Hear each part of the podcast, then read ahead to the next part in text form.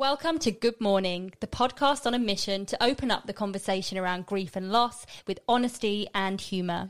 Hosted by Sally and Imogen, we interview interesting guests to hear how loss has shaped their lives. Join us as we laugh, cry, and drop the odd F bomb.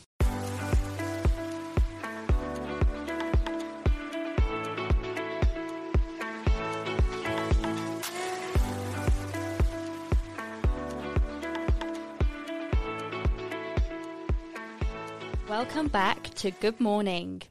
It's a bit of a weird one, um, this intro, because. Such a weird one. I've I got, can't see you, Sal. I, I, feel so lonely. I miss you. So It feels so weird. I've done Im's on the other end of the phone, but we're not in person for this intro because we're in lockdown in Sydney. Well, not the well, whole of Sydney. You're in lockdown. I'm not in lockdown. You're in lockdown. This is just so weird. Like we only live about what about half an hour away from each other in good traffic. Yeah, half an hour away. And you're locked down, but I'm not locked down. It's so strange.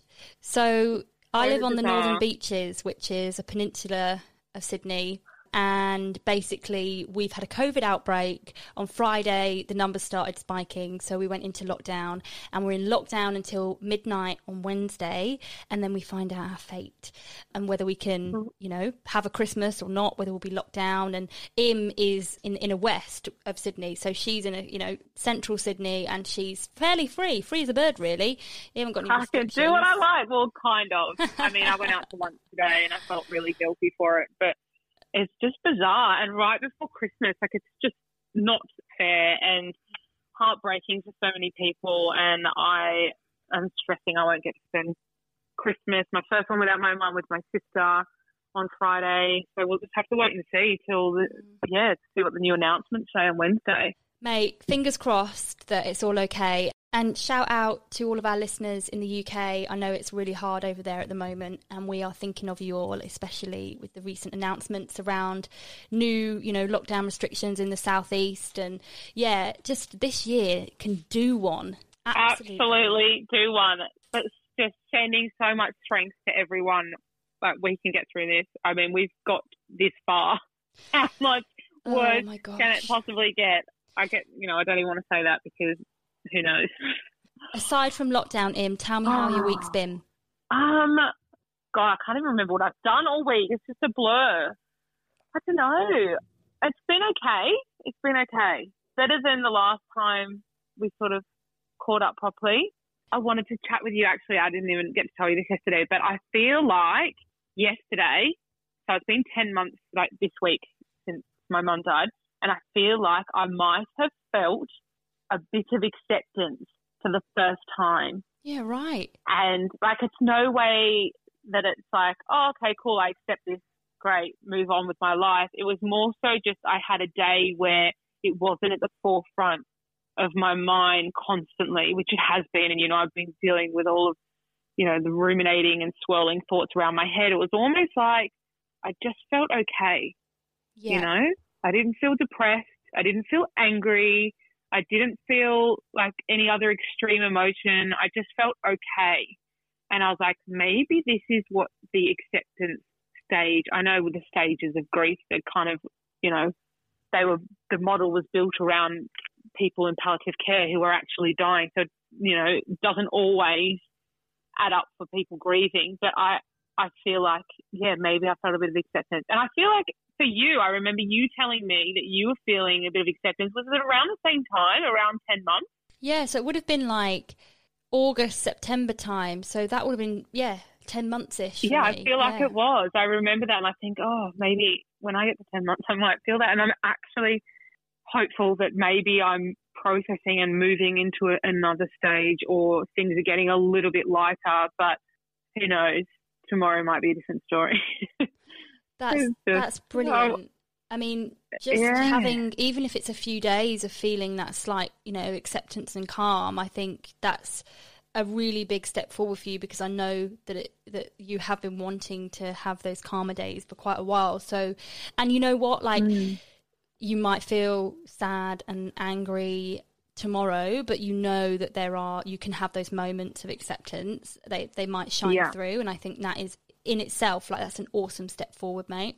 Yeah, and yeah, I just want to let listeners know that as well because mm. I saw no light at the end of the tunnel. Like it's been hell.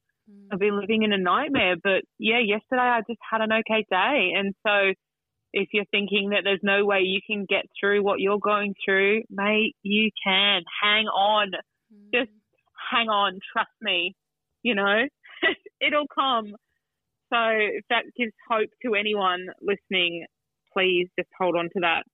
And how are you, Sal? You had the anniversary of your mum's funeral, which I know came as a bit of a shock for you. It was quite hard, wasn't it?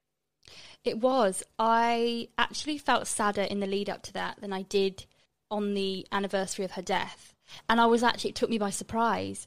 I think it's because I wasn't there for her death. Obviously, I was in Australia. So I wasn't there when she passed.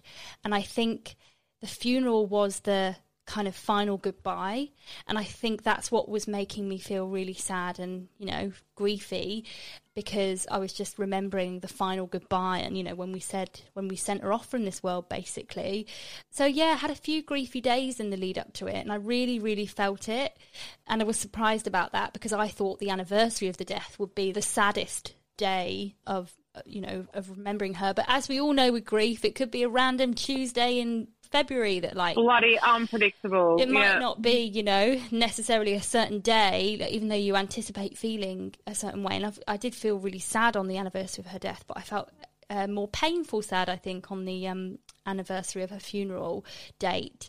But yeah, who knows? I, I might have a really, really griefy day on a random day that's got nothing to do with anything. Just you just don't know, do you? But yeah, it did take me by no. surprise. I'd love to know if any listeners. I know we did a shout out on Instagram, and quite a few people said that they they find the funeral date hard.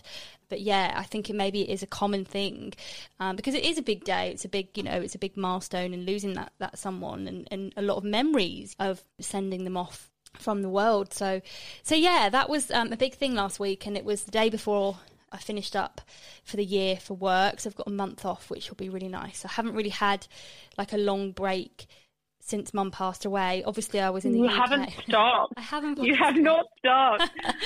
I had a month off when I was sorting her stuff out in the UK. That wasn't really a break. No. So I'm really looking forward to it, and I've got all of me spiritual books lined up on my bedside table. So all my Laura Lynne Jackson books. Um, very excited to get stuck in. Good. So, Im, tell us who we've got on the podcast today and who we had a conversation with. Guys, this is our last podcast for the year, which I'm feeling a bit sad about because I've been, you know, it's been such a nice thing for Sal and I to do, and we have had some amazing guests on the show, and we have learned so much from these inspiring people we've we've been talking to. So today we've got on the show, we're speaking with my best friend, which I'm so excited to get her on. Her name's Elle, and she is my rock, and she is what I call my grief angel, and has been with me every, every step of the way since not only since my mum died, but since I met her when I was about 17 years old. And you get to hear all about our underage clubbing adventures, our hiding in Ibiza. We did speak to Elle a couple of months ago during lockdown. So if we do reference lockdown that she was in Melbourne and it was locked down there during the conversation at the time. And before we jump into the conversation with Elle, like Im said, this is our last episode for the year, but we'll be back in mid January and we've got a really, really exciting first episode. In fact, we've got a really exciting lineup for next year. So many exciting episodes. I can't yeah. wait. We wish we could share them with you all now, but we're going to wait. And yeah, we'll be coming back with a bang. But um, yeah, some awesome people, some awesome guests, some very, very interesting and enlightening conversations. So watch this space. But without further ado, let's jump into the conversation with Elle. Oh my God, I'm going to cry already just introducing you. Elle has been a huge part of my grieving process, but not just that, a huge part of my life. She came into my life at quite a difficult time and was just that person that everybody needs an Elle in their life. So I was super, super lucky to have crossed paths with you. And yeah, I just, I really wanted to get you on the show because you've got such a, an interesting story. You're so strong. And I've always admired you for getting through the challenges that you've been faced in your life. And I've always looked up to you. So yeah, I wanted you to share some of your wisdom. She's a grief angel, this one. Oh, thanks. That's such a good intro. I would also like to preface this by saying everyone needs an Immy in their life too. and a Sal. Goes both we ways. all need a Sal. Yeah, we all need a Sal. Oh, that's such a beautiful intro. And Im was telling me about how you guys met and how much of an amazing support you've been to her throughout, you know, the last six months, and obviously way before that as well, throughout your friendship. But um, yeah, how we met? We met clubbing underage clubbing. Yeah, how, where are you at? And whoever like, says well, you, yeah. whoever says you can't make real friends clubbing on a night out, just obviously not going to the right places. well, none of them are allowed to open anymore. But True. back in the heyday of Oxford Street, that was supposed to be Oh, yeah. where I made all my lifelong friends. I, um, I was saying to Im earlier, I moved to Sydney in 2014, and I feel like that was when the lockout laws like happened. So I've never really experienced Sydney when it used to be like vibing, Raging. And my husband always says Wow. like Oxford Street used to be absolutely It was filthy. crazy. Absolutely filthy. Yeah, exactly. Everyone, every city needs a filthy location. you need to go party and be the worst version of yourself and make lifelong friends. It's oh, very necessary. totally, totally. yeah, I did a lot of the old underage clubbing as well. I think every girl I know does. Totally. So, Elle, t- Yeah. tell me a bit about yourself. Like, where do you live? How old are you? What do you do? So I live in Melbourne. I actually I used to live in Sydney, and I moved here just before level four lockdown started. So I'm very recently moved here. So you drove it's straight actually into quite. lockdown. That's crazy. I really did. Things started to kick off in uh, Melbourne, and I was literally the only one driving into the storm, and everyone else was trying to get out. had you like planned to move and you had everything sorted? So it was kind of like no going back. You just had to get there. Yeah, exactly. And I think my personality is very much so when I say I'm going to do something, I just have to do it, which Yeah. sometimes works to my benefit and sometimes doesn't. But it's that stubborn, I said I'm doing it and I said I'm leaving at this date, even though I'm literally moving into the eye of the COVID storm. So anyway, um, I'm 31 and I live in level four lockdown, Melbourne. Um, it's funny, 2020 is really teaching everyone about Mm. themselves. We're kind of forced to face something very difficult. I agree with you. It's definitely a pivotal time for a lot of people. 2020 has just been, you know, What a year. what a What a time to be alive. I think it's made a lot of people look inwards, hasn't it, and reassess. I mean, universally, the world hasn't seen any sort of struggle like this where we're all going through it since World War II. It's Mm. it's literally affected everyone. And you know, I work for a company where we have an office in every country basically, and every single office is affected. It's, yeah, but it is. You, you really, I think you kind of see what you're made of when you're forced to. I, I'm alone in an apartment, mm-hmm. not allowed to have visitors. My buzzers in the apartment building are disabled because we're not allowed to have people coming up. Yeah, And so, yeah, but I think it's just this, you know, will you be a part of the the people that are overeating and over drinking and just numbing until it's all over, or will you be a part of the the other element where we're really taking, you know, note of this isn't working, this is where I need to, Yeah, being productive is with the time as well. Mm. yeah, and really unpacking what's going on. Because if you're uncomfortable in your own space, then what are you running from? And then how are you running from it? And then you just continue kind of shedding away until there's this, these are the changes that I need to make. I would say I'm a little of two because I'm definitely still overeating and watching way too much rubbish TV, but I'm also doing online courses. So It's a good balance. It's a good balance. let's be honest, it's a spectrum. It's a spectrum. All about that balance. So, Elle, Yeah. um, let's start by telling listeners just a little bit about your upbringing. And it's been a tough, it's been a tough upbringing for you, but I think it's shaped who you are as a person in so many ways.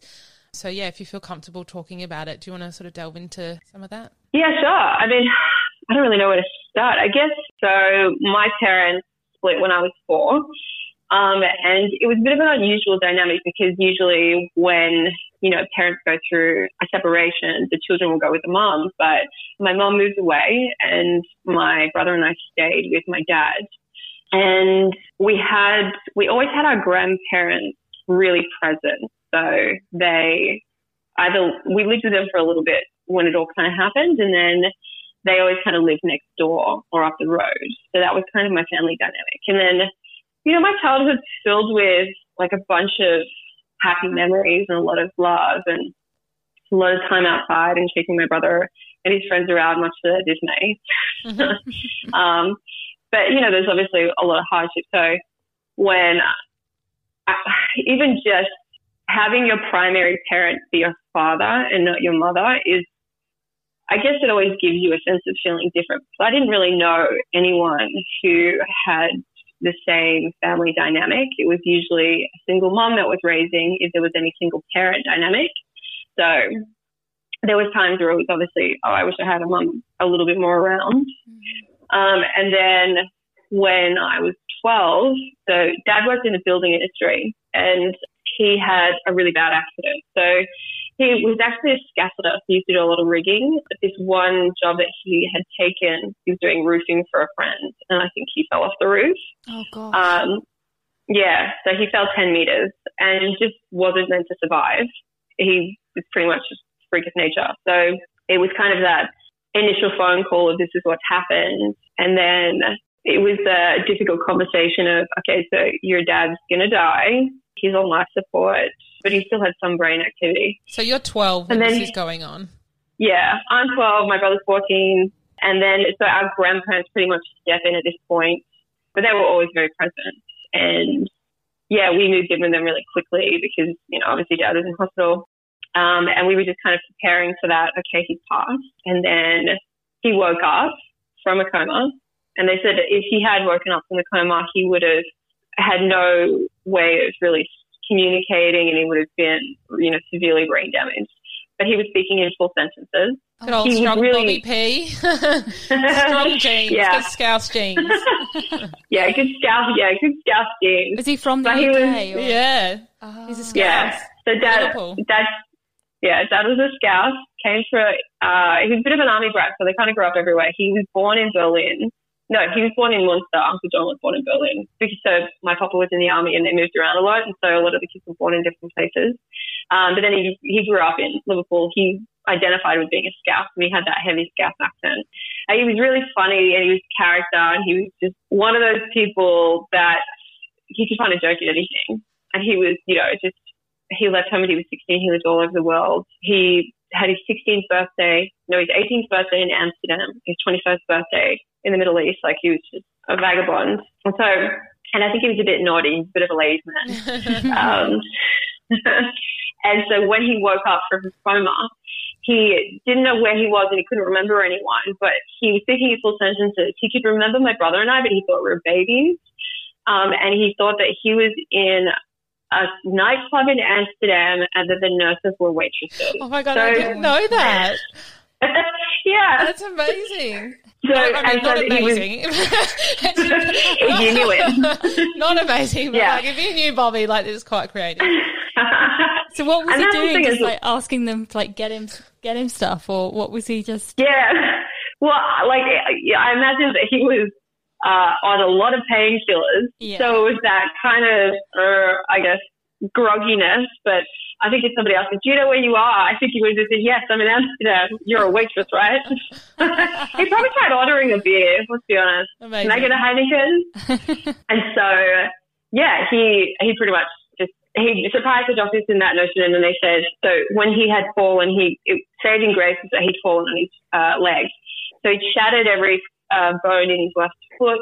Both leg ropes are severely broken. I think he'd broken his pelvis. I think he shattered his pelvis. And then he, he had incurred a brain hemorrhage from um, the impact on his head as well. But the, the head was the last thing to impact the ground, which was, thank God, or I think he would have died on impact. And then they said that he would never walk again because of the damage to the lower part of his body. So over the course of, I think it was about a year, um, my brother and I lived with uh, our grandparents, which was uh, good because it was in the same area. So we didn't really need to change schools or any of those like fundamental parts of our routine. We just obviously were dealing with a sick father. And then he was in Liverpool, which for anyone who's from Sydney, we were living in the inner west. He was living in Liverpool, which is quite far out, in a rehabilitation clinic to try to learn how to walk again. And he did. He, when he came home, he came home about a year, a year and a half later. He was in a wheelchair, but he had, you know, feeling in his legs and he had started to build up the muscle again.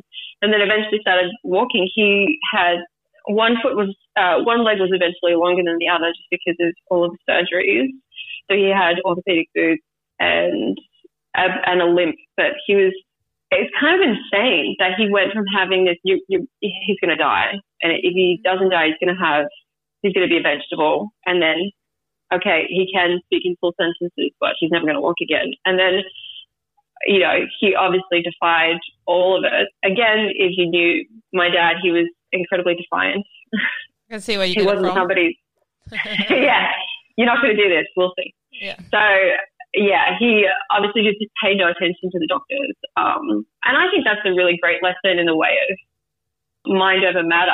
And, mm. you know, if you don't buy into somebody giving you a limit, then their limit doesn't apply. Yeah, and you can so, quite, quite, easily give up in, in situations like that, can't you? That's an yeah. incredible recovery. And that must have been so difficult for you at that age. You know, 12, 13, 14 is such a pivotal time when you're growing up and you're changing so much. And to have to deal with that. And, you know, it was not like it was over a few months, you know, it was a over a few years as well. And the situation yeah. that must have been really challenging to deal with at that age. I mean, at any age. Yeah. I feel like when you're going through adolescence as well, and everything's Absolutely. quite heightened and yeah, the hormones yeah, are kicking think... in. It's like the you know, it's our most hormonal stage, isn't it? We're becoming women. Yeah, yeah. The estrogen was a flowing.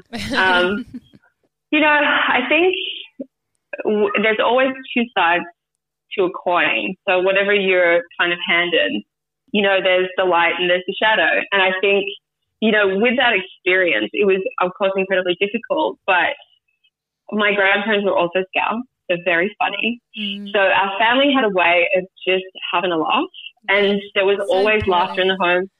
Yeah, like you actually have to find a way to, you really do have to find a way to crack a joke. Mm. And all of my friends have incredible, inappropriate senses of humor. And that's why my life is so happy. And I think it's just because if there's a life lesson in anything, stay away from, from appropriateness. It's just boring and I actually think bad for you. I think, you know, life is just one big Woody Allen film. It's dark and it's real and it's sometimes uncomfortable, mm-hmm. but the undercurrent, you can always find something to have a laugh about. So I think through that experience, we always had, I think it really helped that I had a big brother. So my big brother uh, kind of led by example. Um, so if he could get up and go to school, then I could too, because he was dealt the exact same card. And also having grandparents that, you know, grew up in World War II. So there's the resilience that you just, it's learned through osmosis. And I think anyone that knows history from England London was the heaviest bomb city in World War II, and the second heaviest bomb city was Liverpool because of all of the docks. Mm. So it was all like where they were getting their supplies. And so there's stories from, and we would hear these stories from before the accident had happened, and just being able to see that they had overcome difficulty mm. through resilience and family, I think was already given to us.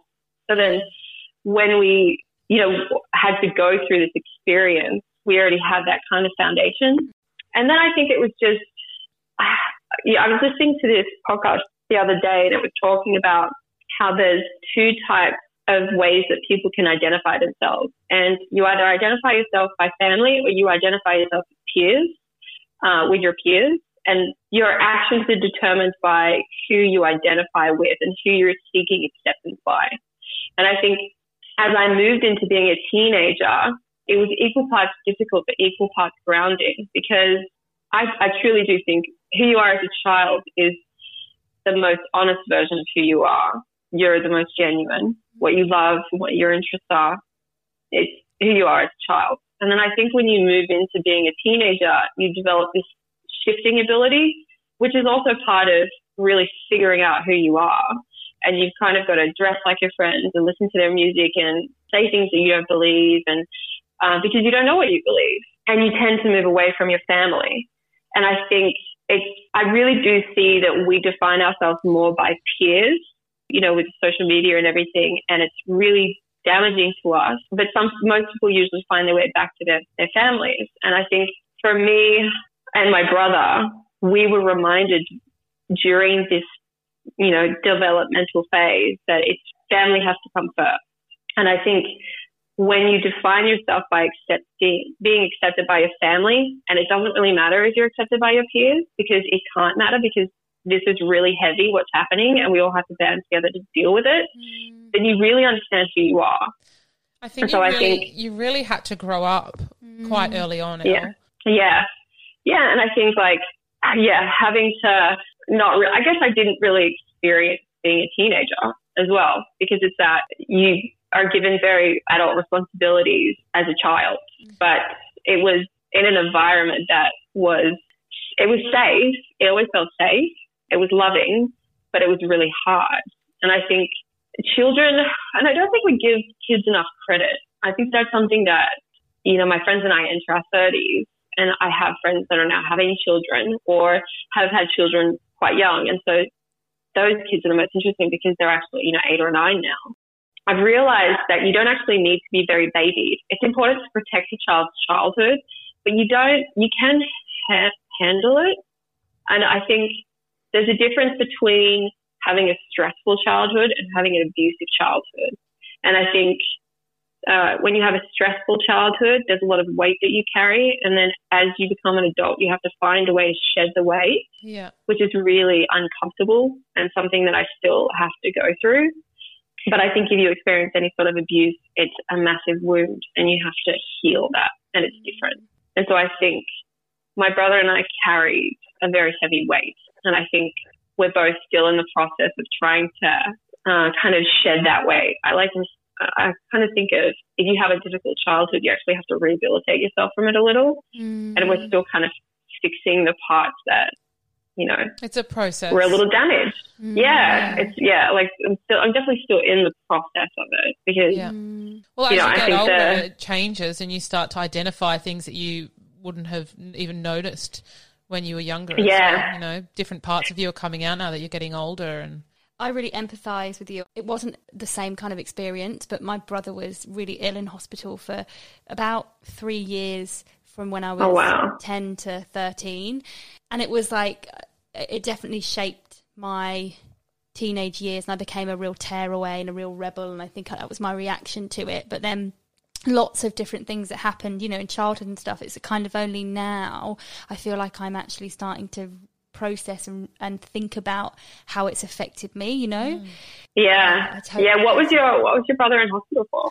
Oh, such a long story. But he had like he so he was autistic and then he developed like schizophrenia and lots of different so when autistic boys go through puberty they can develop lots of different kind of illnesses.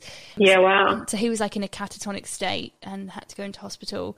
And then yeah wow. he, he was like having like hallucinations at home and like i remember i remember him like throwing things at the wall and pinning my mum down because he was like six foot six foot four uh, really yeah wasn't aware of his own strength. So then, when he came out of hospital, we just couldn't have him at home anymore. But we, I think we did have him at home for a, a few months, and my mum was like, "I can't, I can't cope with this." You don't realize at the time yeah. the impact that that's actually having on on you as well until you kind of step away from it. And you, you develop these coping mechanisms that get you through it, but then are really can become quite toxic mm. further down the line. And you know, the tools that you use through childhood, even if it's not even too challenging of a childhood, but just a childhood in general, mm. that you need to find new ones when you get older. And I think like one of them, I think is privacy. I'm, you know, a deeply private person. When I'm going through something, I'm actually quite open once a challenge, challenging time has come to an end, as long as I'm not, you know, obviously I respect other people's privacy as well. So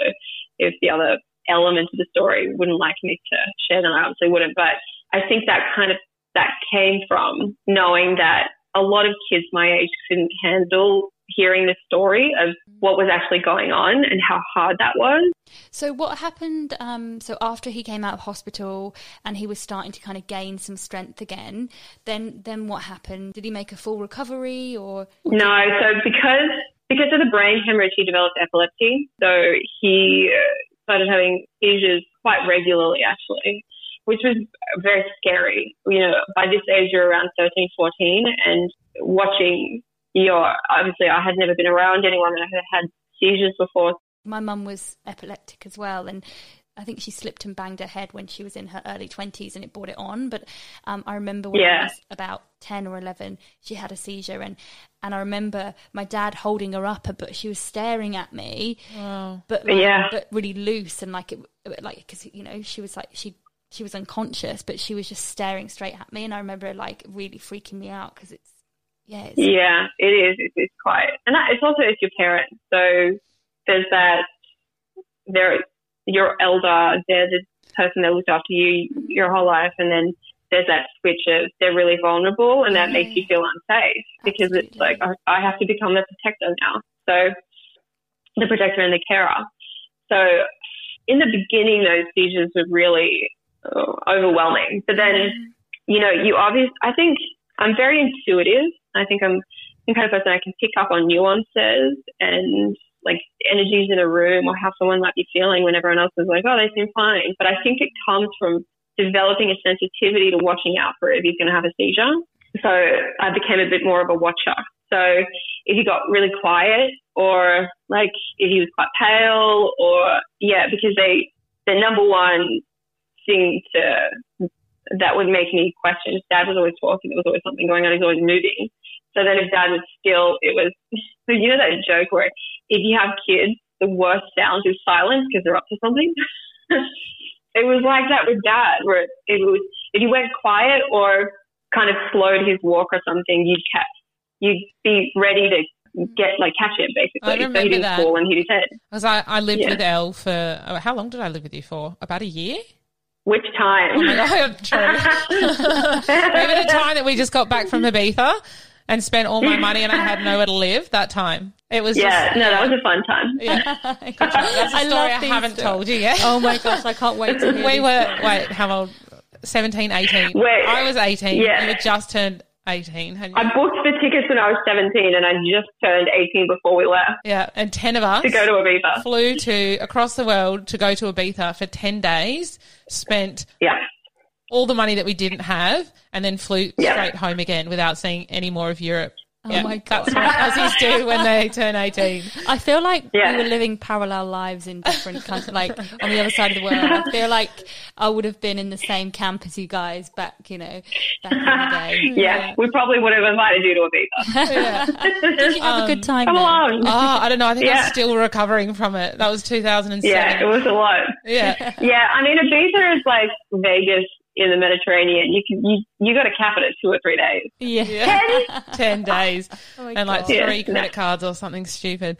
Anyway, after Ibiza, um, I was living with Elle and I just, I remember like we'd be up in your room because it was a two story townhouse and, um, just any time that yeah, it was quiet downstairs. You were just sort of on edge. Like, is Bobby okay? Got to go down and check dad. I haven't heard him. So it was, you know, it was difficult for you. Like, you couldn't really relax, even though, you know, it was a, a safe environment for you. It was still really difficult. Yeah, yeah. There's no like off button.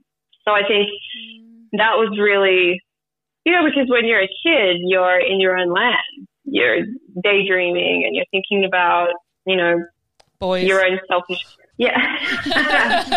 oh no, I was always thinking about boys. And how Um, how often was he having seizures? Was it like a couple of times a day? Were they quite quick, like in terms of the, the recovery? Yeah, well, yeah, they would, it would pretty much be daily. I think, yeah, at least once a day. It- It's during this time, you know, I think when you go through a really difficult accident, like what my dad went through, because he had a brain hemorrhage, he developed epilepsy, which means that he couldn't work in the building industry anymore because you can't be working on with power tools or like up high, which is what he would do before with epilepsy. And I think you can, I think it's like driving. If you if you develop epilepsy, but you go a certain amount of time without having a seizure, then you could potentially be put back into the workforce or Mm, be given a license to drive. But that wasn't the case with him because they were happening so regularly. mm, And then he had short term memory loss, so he couldn't be retrained into doing anything that didn't, that wasn't a physical job, which is all he had really known. He was always,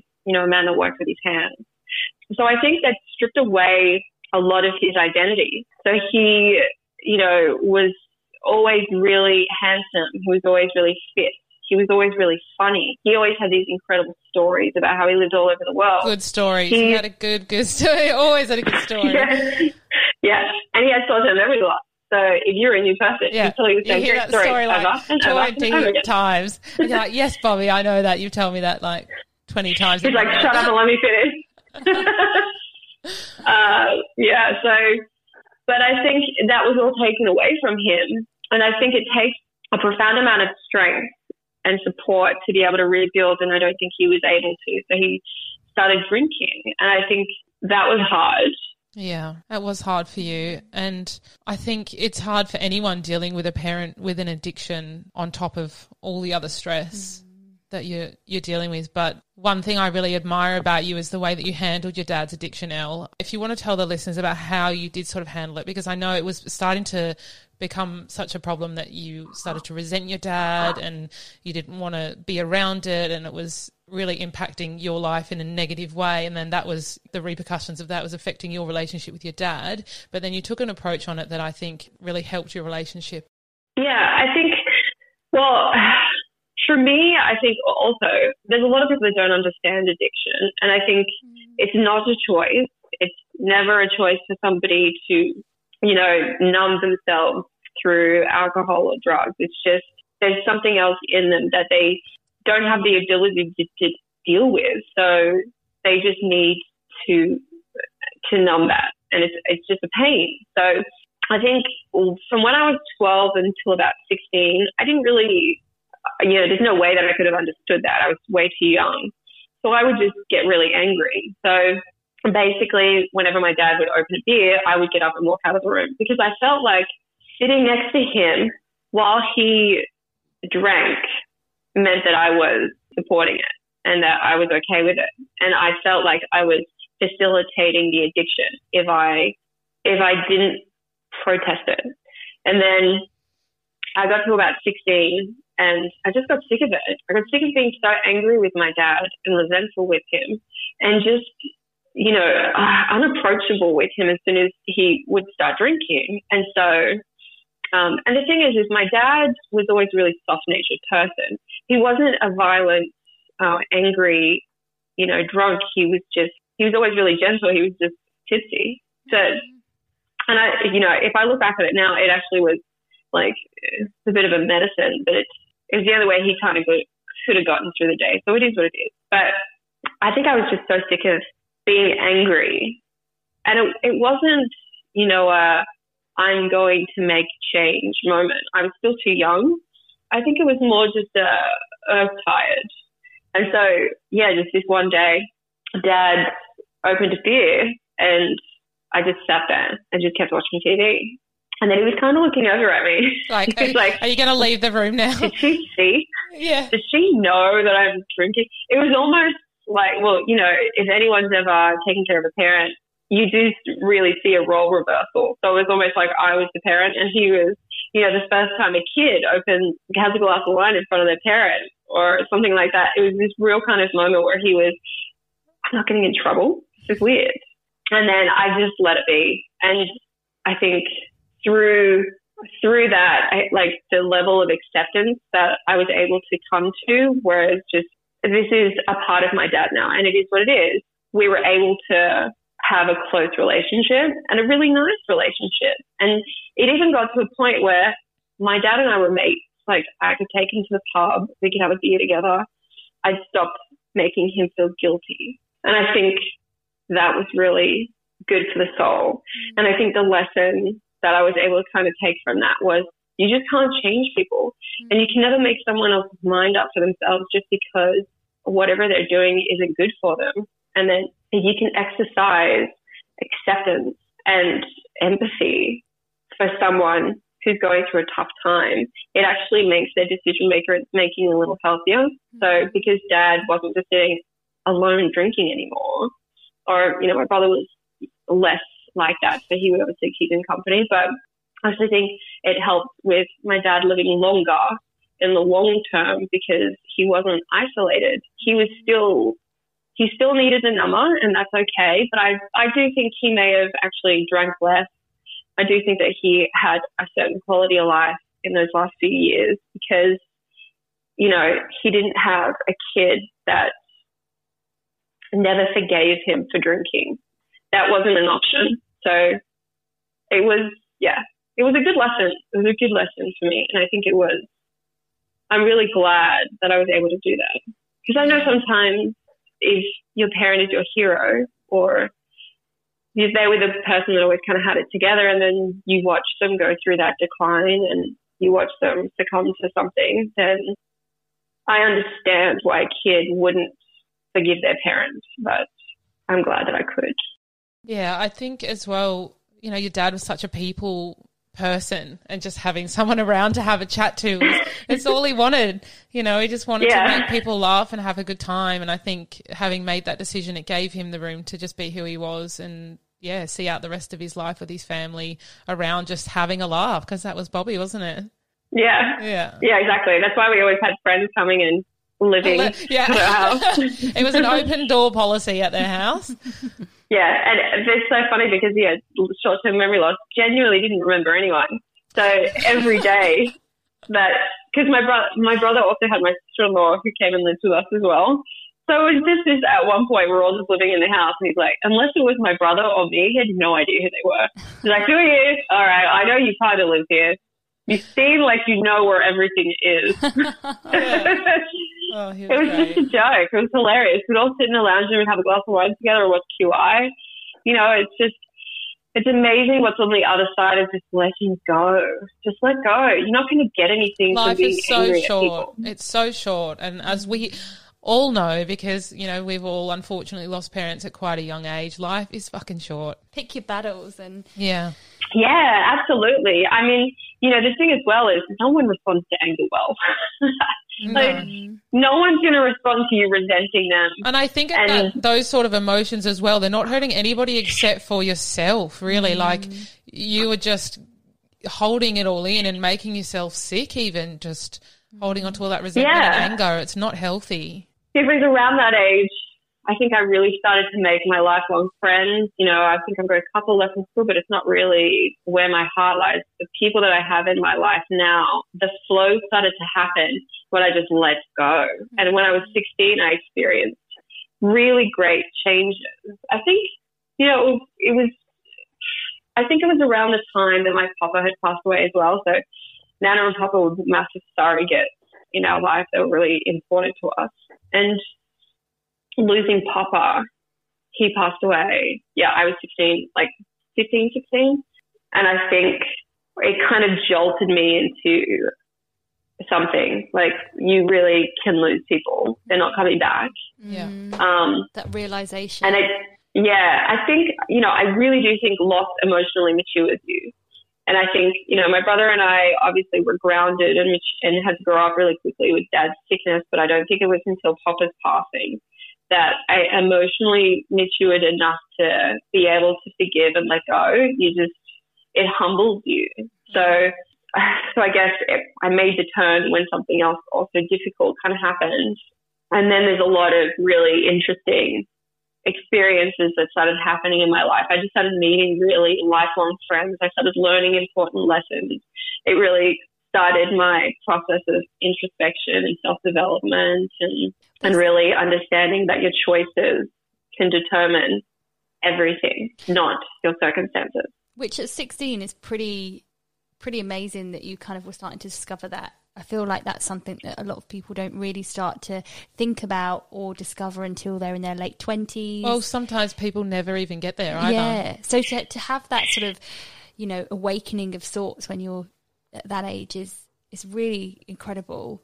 And they do say, don't they, that grief can be a pivotal time for a lot of people. It can really, it, you know, it's a time of self reflection, but people can, you know, change their lives yeah. and welcome new things in because it does make you realize life is fragile and what do I want to do with mine? Yeah, I think so. And I think, you know, I've always said this, but your pain is your prize. It's the mm. thing that makes you different. It's mm. the reason why you know, somebody may have a preconceived notion of you and then they meet you and they're like, oh, wait, what? So, and I love that when someone thinks that I'm somebody completely antithetical to who I am. And then I tell them not even my whole story, but just a snippet of it. And then there's this moment of, oh, you know, I, I don't think I'm really going to forget this conversation anytime soon. Thanks. And, you know, you can get to a really real level with people and you're so humbled by tragedies that it's just, it's a lot harder to be governed by ego and to be difficult and to, you know, be, it's impossible for me to be competitive with friends or not wish them well or not be protective over them because they're my lifeline. Mm. they kept me alive through, because the thing is, is you're only as good as your support network. So mm. yes, I've gone through hard times, but I never did it alone. There's always, you know, unsung heroes along the way. And I think, you know, going back to the most people wouldn't have reached that conclusion or lesson at 16 because I think your emotional wisdom starts when your suffering starts. So if your suffering starts a lot earlier, then by the time you reach certain ages, you you know you do have this emotional intelligence and knowledge that you can pull from. Mm. It's just a delicate balance of making sure you're not damaged, mm. and you know because you really can, you know, the water that hardens the egg softens the potato. It's kind of like which way you're going to go. You can sink or you can rise. So I think if anyone is listening to, if they've just lost someone, or even if they're just dealing with a family sickness or something, I think it's just try to make make sure that you're surrounding yourself with the right people. Make sure that you have people that you can fall apart in front of, and I think you'll be okay. So important, and I don't know about you guys, but it sounds like it has been the same for you. That since since experiencing loss, I've definitely taken a reflection on friendships. And there are some friends that haven't really shown up, and I'm kind of like, you know what, that's cool. You're on your own journey, but I, I know who, which friendships to prioritize now, and kind of w- what kind of friends and people I want in my life. And it sounds like that was a a point of reflection for you as well, where you kind of changed your friendship groups and kind of met you know welcome people into your life that were a support network for you and helped shape kind of the rest of your journey? Yeah i think you know it's funny um, there's a certain scene in sydney you know when you grow up in sydney you see that there's all different kinds of cliques and scenes and there's a particular scene that I feel, you know, you really see people kind of went to and lost themselves a little and it's, you know, the cool kid parties and the like going to places to be seen and stuff. And you know, it was tempting, tempting to follow those friends into those scenes mm. and become mixed up in them. But I think I knew that I wouldn't, you know, because I have friends now that say, you never got mixed up in those scenes. You never really cared. And like, kudos to you. But I don't think it was strength that stopped me from joining toxic, clicky scenes. I think it was knowing I'm not going to be strong enough to deal with this nonsense mm. while dealing with this stuff. So I think just innately, I surrounded myself with people like him that were just real and good. And then you're good. so I think, yeah. so there was a hidden, there's hidden gems in that. My brother's the same. My brother has really good friends. He picks his people well. And I think, uh, I just, I remember sitting in school and looking at the nonsensical arguments and I just never got involved in the drama, but it wasn't because I was above it or more mature than it.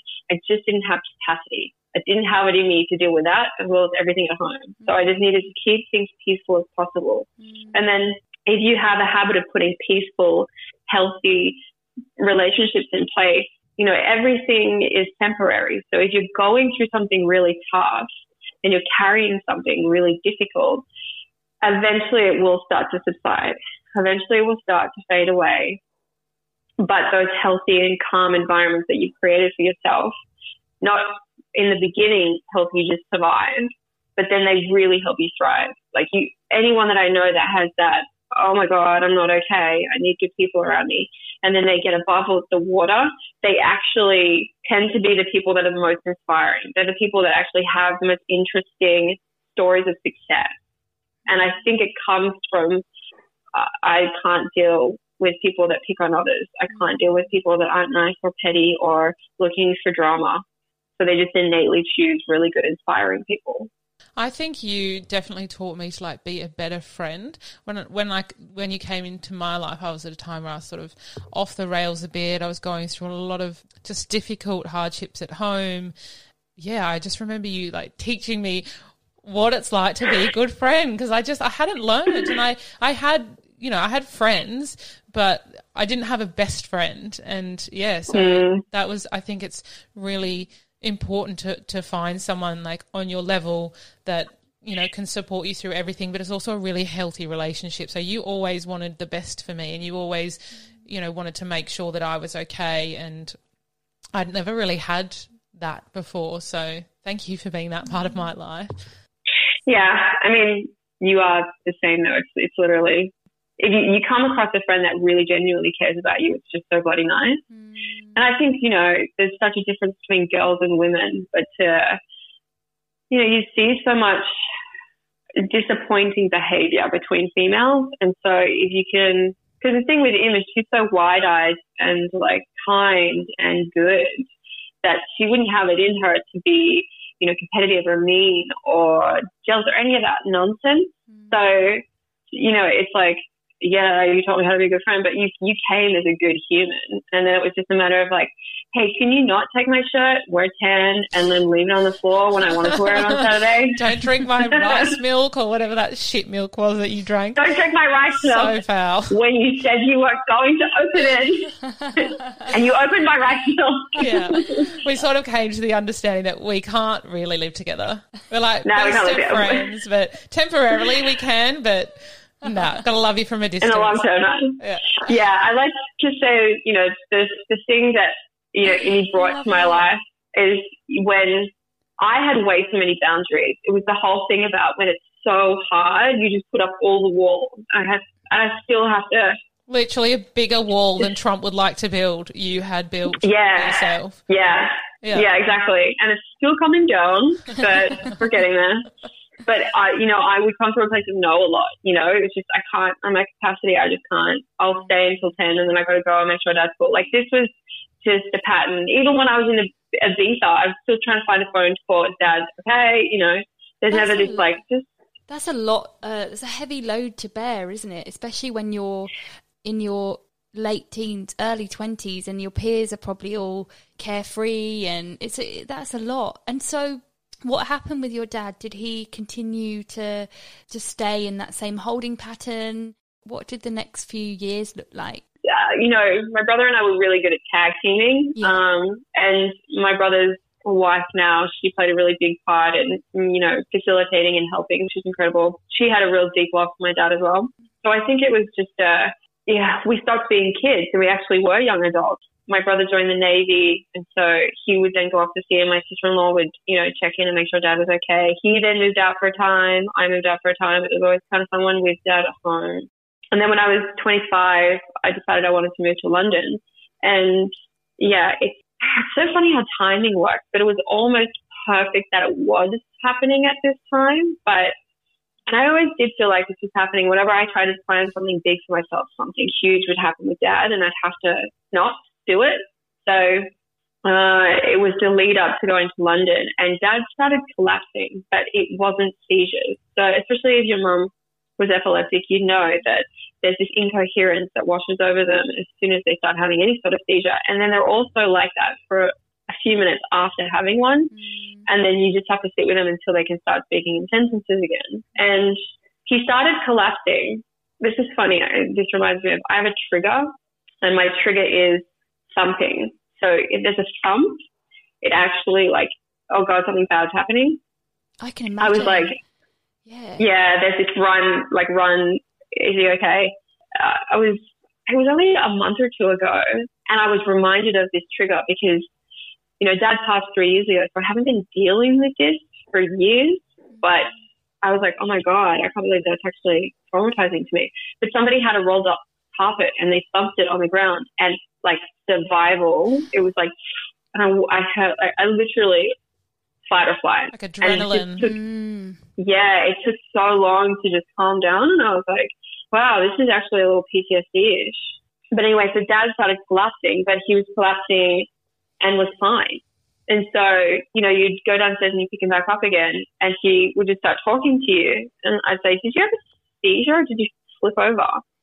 And he said, no. And he just assumed that he was having seizures. And then there was this one really scary moment. So I was standing in the kitchen. I was working from home that day. And dad got back and it was quiet downstairs. So I, he was just the loudest person in the world. He had the, he's just the kind of person he'd have the TV on here, and he'd have the radio there, he'd be speaking really loudly, he'd be on the phone and not turn anything down. He was just that kind of like, if Bobby's in the house, you know.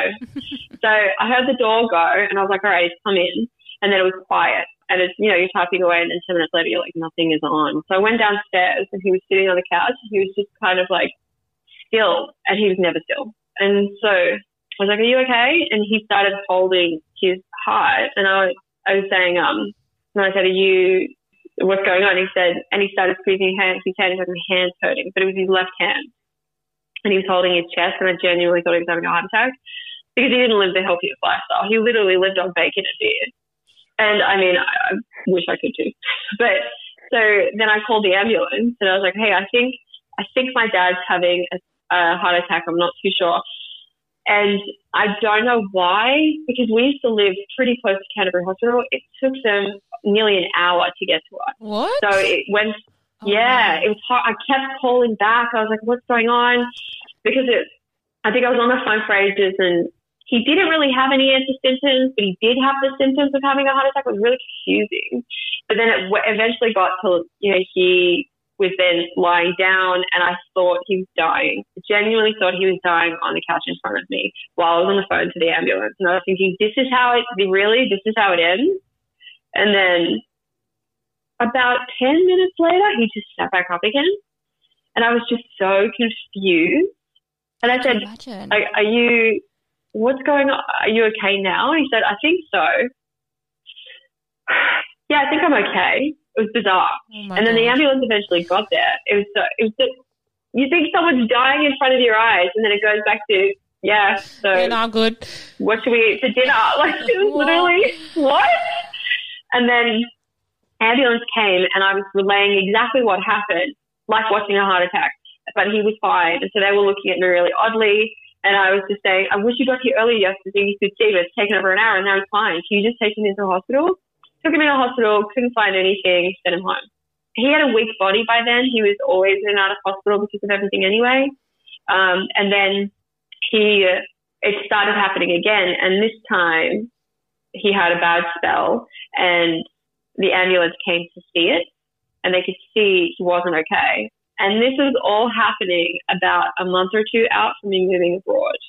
And my brother didn't live at home and, you know, he lived down the road, but there was this, you know, we were talking to the doctor and he said, he's probably not going to live much longer. I, he's not going to make it to next year. And this was in June 2015. And I just remember thinking, well, I can't leave in my last in the last months of my dad's life. So I guess I'll just cancel. And then, um, well, yeah, we managed to, it was actually Amy's mom who came. Um, and she, so I didn't know this. And anyone who has someone in hospital should know this that there's always a resident social uh, worker. Social worker. Yeah. So there's always a ward social worker. And so they put me in touch with the ward social worker and they were saying, this is all the support that we can provide your dad if you decide to go. And I was still a no because he's going to die. Mm. And then he started responding to the medication. And a very small amount of people respond to this cardiomyopathy medication. It's either that or they put a defibrillator in your chest. Mm. And his body couldn't handle a defibrillator. So if this medication didn't work, he would have passed very quickly. So which, like you um, said, then, Sal, is you know an expat's worst nightmare. Mm. Living on in another country. Yeah. Getting that call. Yeah, exactly. And I was like, well, I'm not missing out on this time left with him. The doctor even said, I wouldn't want to make this decision for you, but, you know, it is what it is. And then it was just so weird. Within a month, he was just back to doing his normal routine and the medication worked and he was fine. It was weird. Yeah. So then off I went to London and I lived in London. I came back. And then, you know, a couple months later, I moved to Vancouver and I three months into living in Vancouver is when my dad actually did pass away. So I got a phone call. Was at my friend's place. I got a phone call from my sister-in-law. And I was at work. And she said, your dad's in the ICU. He's had a bad, he's had a seizure and he's hit his head quite badly. So I'm just letting you know that he's in ICU, but we'll let you know how he goes because there was so many times where doctors would be saying, your dad's going to die. And then two weeks later, he was outside like false fine, alarm. having yeah. a cigarette. So you didn't know, like, so, it's hard to judge, right? Whether it's the the time or whether he'll bounce back or have another year or another two years. You just had no idea with Bobby, did you? No, and that's the thing as well is I feel like it's such an emotional roller coaster when you go through an illness with someone where it's just like, oh, this is it, no, it's not. This is it, no, it's not. Mm. So I was, um, okay, so I guess I'll wait and we'll see how it goes. And then I think two days later, I was at a friend's place and she said, you need to get here. Like, can you get on a plane five minutes ago? And it was at night time. And then, so I was literally on the phone, booked a flight, uh, wrote an email to my managers basically saying, I don't know what I'm going to be back. This is what I'm dealing with. I don't even remember the plane ride over at all. I couldn't tell you how I got to the airport, what that flight looked like, which is a long flight. Mm, such a um, it was an absolute blow. It was just going into survival mode. Mm. I, I couldn't even, I don't know how I even packed my suitcase, but so then got back to Australia. Uh, my sister-in-law, my brother's in the Navy. So when everything was happening, he was taking a lot of time away from being at the base and he was going through exams. So he couldn't spend a lot of time in the hospital. As soon as I came, I took over. So my brother and I would always take shifts with dad and I knew that I was like, you've done everything, I'll take over from here. So my sister-in-law and I went to the hospital and then explained what they were doing in order to keep him alive for me to get there, and it was horrible. So basically, they had to put um, a respirator in his esophagus, but every time you pull it back out, it would bleed, and it was making it more and more painful for him. So oh, then I had to go into a room with a social worker, a nurse, and my sister-in-law, and call my brother on the phone, and we had to decide to take him off life support. Oh, and then I think three days later he passed. So hard. Yeah. It's a hard, hard decision to make. And what was going through your mind at that time, you know, when you were faced with making that decision? Because, you know, it's it's huge. It's huge. Yeah. How you know what was the thought process? I think I, I remember feeling really weird being in a little room yeah. with a social worker and a nurse making this decision um, and having to make, because my brother and I were the executives, like we were left in charge to make those choices. I think, do you remember we spoke about before, when you go through a loss like this, it really crystallizes your relationships. Mm-hmm. I think for me was, wow, we really don't have any parents, do we? Yeah. It just it felt like, because I think at this point I was 27 and my sister in law is the same age. And I just remember sitting there with, you know, a social worker and a nurse, and they were both probably in their 40s, and thinking, we're the kids. Yeah. And we're having to make these decisions for him on whether he like lives or dies. Mm. And then listen, listening to them talk about, okay, so this is what it's going to look like, you know, give him a private room. It's such a, a big responsibility, and you've already been through so much. I wonder, I wonder if the, the you know, the hardship with dealing with the sickness and so many conversations with doctors and nurses, I guess in a way prepared us for that as well, though. You know, mm. hospitals weren't a foreign place. There'd be, you know, yeah. especially when dad was first uh, first woke up from his coma. He was in St Vincent. So my brother and I both. My brother went to Concord. I went to Bowen, which is like inner west. Our routine was go to school, then go to the hospital and do our homework next to dad, and then go home. So it wasn't it wasn't necessarily the sitting in the hospital and because I know I hear people's experiences and that's a really jarring process. I think it was more just uh, wow, we really are the grown ups now, aren't we? There's no one to lean on. You know, Nana and Papa were gone, and all of our uncles and aunts were overseas, and like we just didn't have a mom. So I know for for Sal and I, our parents' deaths were, were quite a shock. Like they weren't expected at all. But because your dad had been quite ill, and I guess his death was inevitable in some way, do you feel like that you might have started to grieve him before he died? I was actually quite surprised at how difficult it still was after losing losing dad because I had anticipated that it would be, I guess, just easier to accept mm. because you know from when you were 12 there's uh, something in your it's something in your mind constantly saying I can't be too far away from home for too long because dad might pass away and so I I I definitely had grieved the person that he was before the accident. Yeah. So he had to change so much after the accident that the dad that we had pre-accident was gone and we had grieved him, but then he'd become something else. Yeah, so that we like had taken care of. different stages that you kind of got used to, and Yeah. then you had to grieve that stage of of your dad. Yeah. and then you know it turned into a new stage, and Yeah, and I think, you know, dad was self sufficient and still there at the end, even though he was sick. He still was talking to your dad. So I definitely had gone through dad's going to pass away. You need to come to terms with that. I definitely come to terms with that. But it, I was surprised how hard it was Mm. after he passed away, even knowing what I knew for, for years. and thinking you were was- prepared Mm. for it. Yeah. Yeah. And I think that's the thing in life is it's such a trick. You know, you really can trick yourself into thinking I'm doing everything I can to prepare for this, but you just you have no control over your emotions and your love for people. Mm. No matter what, it's just it doesn't make sense. And I think even when it's a death that you're preparing for, when they're gone, it's still such a shock, isn't it? Because even you can prepare, mm. you know, and, and, and you know it's coming, but I think still that feeling of loss and, and the acceptance that, that, you know, they were once alive and now they're not, and it's that's it. I think that's a really mind boggling thing to get your head around.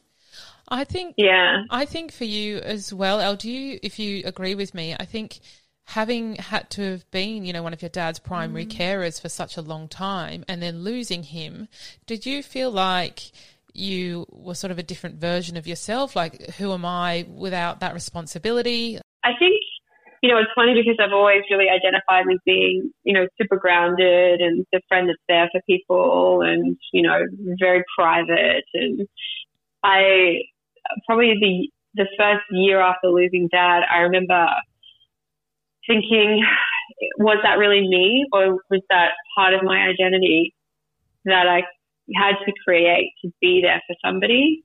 And I, and I started to make I consciously, consciously started to make choices that old Elle wouldn't have done. So just spending time with people that weren't very kind or, and not terrible people, but just a little more lost. And I was just, okay, yeah, sure, let's all go to the bar and have fun. And I really spent time with people that I never would have spent time with before. And then I had my core group of friends who was in Vancouver that were exactly like all of my friends anywhere in the world. They're all just strung with the same belief system. So I think there was a, a certain certain part of myself that I really had to question. Is this you, it's a loss of identity when you kind of lose the person that you're caring for. Mm. And then who am I without this? Am I as grounded or was this grounding me? You know, um, am I as private or is this making me be private? So, and I think one of the, the biggest things is when you are taking care of someone, you're in survival mode. Um, you have to be really decisive, especially when it's, you have to make choices based on their medical choices. My brother and I would always be the decision makers. My dad would literally say to the doctors, I don't know, ask them, and they'll choose what medication you go on. And I think through that, I developed this really stubborn, one minded way of dealing with things because you have to. But through, I think, not having to be that anymore, I think I've managed to realize that I was actually quite judgmental before and I was a little too stubborn. And that's something that I could take off my plate. Yeah. But I don't think I'm that different. Then I, I don't mean, know. I wouldn't, I, I, wouldn't say you are. Like from an outsider's perspective, um, you're still very much the same centered, grounded, good, kind person Yeah. you always were. But yeah, it's, it's an interesting because I know I- that people do like when they are caring for their parents and their parents pass away, they do lose their identity. I think that is mm. quite a common experience. I think I definitely went through a phase where I wasn't as centered and I wasn't as grounded. I was going out way more. You know, I was trying to forget, you know, what I was kind of going through. I had no one there that was kind of emotional support network. I was three months into being an expat in a new country halfway across the world. It was no one was holding me accountable for being healthy and I wasn't being healthy. Mm. And then I think I came home and my friends had really seen a change in me. There was this like, I don't know if I was okay. I was going out a lot more. I was, I just, you know, and I wasn't carefree. I just didn't just give running, it. Running away from it a bit, I guess. Yeah, it was just like keeping really busy and like stuff that you know, before I was actually really okay with sitting with myself, I think I'd honestly let outside influences kind of just discombobulate me a little. Mm. And then when I got home and I shed all of that, I think there's things that I've shed as well that were, you know, I think I am less stubborn. I think I can listen a little bit more, you know, like there was parts of my personality that were really difficult to deal with because mm. I was that person that had to be the stable grounding that I think has gone a little. Mm but I can unequivocally say that uh, my identity isn't any different now. That I, I am who I am, and I was the same, Eleanor, going through that, that I am now.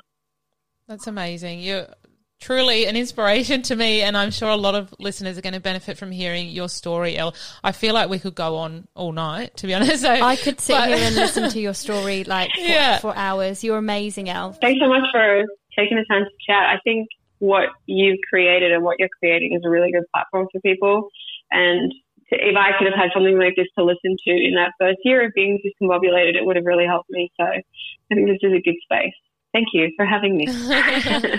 Amazing. Um, Elle, is there anything that you would, just a little bit of advice that you would give to someone going through a similar experience that you went through with your dad that might help them? I honestly think for anything in life, you just have to be really careful with who you surround yourself by. Mm. And whether it's somebody that's going through what I went through or you guys went through, or even isn't going through loss at the moment, they just found this really interesting and are deciding to listen to it. Mm. You just have to be really careful with the company you keep. And I think as long as you surround yourself with good people, you can get through anything. So it's good advice. Life's going to be tough. Life's going to get, life will punch you in the gut. So who's going to be around to help you when that happens. And as long as you know that you really do have good people around you, then you'll be fine. And also make sure you're that for people as well when everything's going well for you, because you will get hit in the face too. and I do think as well for people that that don't have support, because I know there are some people out there that find it difficult to connect with people, or you know, for circumstantial reasons. There is loads of um, help online. I know you know online support groups, Facebook groups. So reach out if, if you're feeling really lonely and you, mm. you're struggling to find that support. Um, try and connect with people, yeah, through some support groups. But thank you so much, Elle. Um, it's been an absolute yeah. pleasure chatting to you. We could get carried away, but yeah, we're going to have to wrap it wrap it up and leave it there. Unfortunately, thanks. So yeah, much, thank you so much for having me. All right, good luck in lockdown. Well, I think that takes us to the end of this episode. Elle was absolutely amazing. She's a gem, isn't she? So inspiring. I can't yeah. imagine having to go through that in your, you know, in your teenage years. It's so huge and she's a real tough cookie that one. That's a wrap for the year. Can't believe it's the end of 2020, although very glad to see the back of it. We are going to be back on the 22nd of Jan with our next episode and our first episode for 2021. Can't wait to share Feels it with like you all. so far away. I know it does, but to be honest, like bring on 2021, hey? I think everyone probably feels that same way. Yeah, praying that it's a better year than this one for all of us. And coming into Christmas, guys, not going to say have a Merry Christmas because for us grieving, it's not really merry. So have a Christmas and we'll be thinking of you all and mm. sending lots of strength and love. And yeah, we can't wait to come back and connect with you all again in the new year. Huge, huge hugs to everyone, and just remember to be kind to yourself. Take any, you know, expectations off yourself. Just honor your feelings and just go with the flow. And remember that it's okay to not feel okay, and just be gentle and kind to yourself. And yeah, we'll speak to you guys in the new year.